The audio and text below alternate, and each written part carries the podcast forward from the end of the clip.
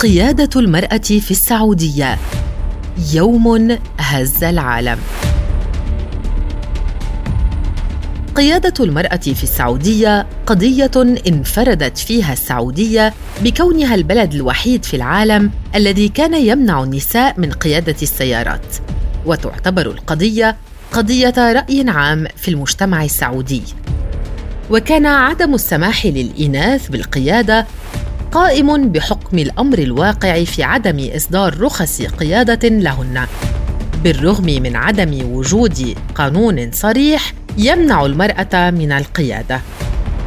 شهدت قضية منع النساء من القيادة جدلا كبيرا في المجتمع السعودي وشغلت القضية الرأي العام لفترات متفاوتة.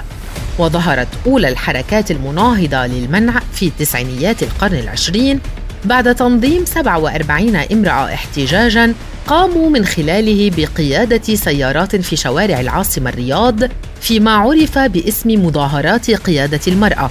وقامت الحكومة على إثرها باعتقالهن وإيقاف بعضهن عن العمل ومنعهن من السفر.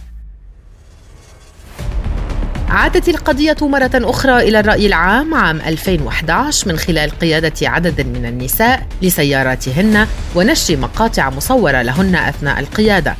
وكان منع النساء السعوديات من القيادة أحد نقاط الانتقاد الرئيسية التي تعرضت لها الحكومة السعودية في مجال حقوق الإنسان والمساواة بين الأجناس من المنظمات الحقوقية.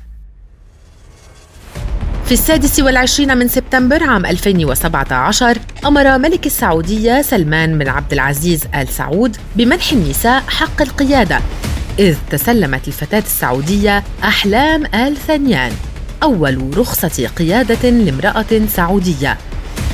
كان ذلك في الرابع من يونيو 2018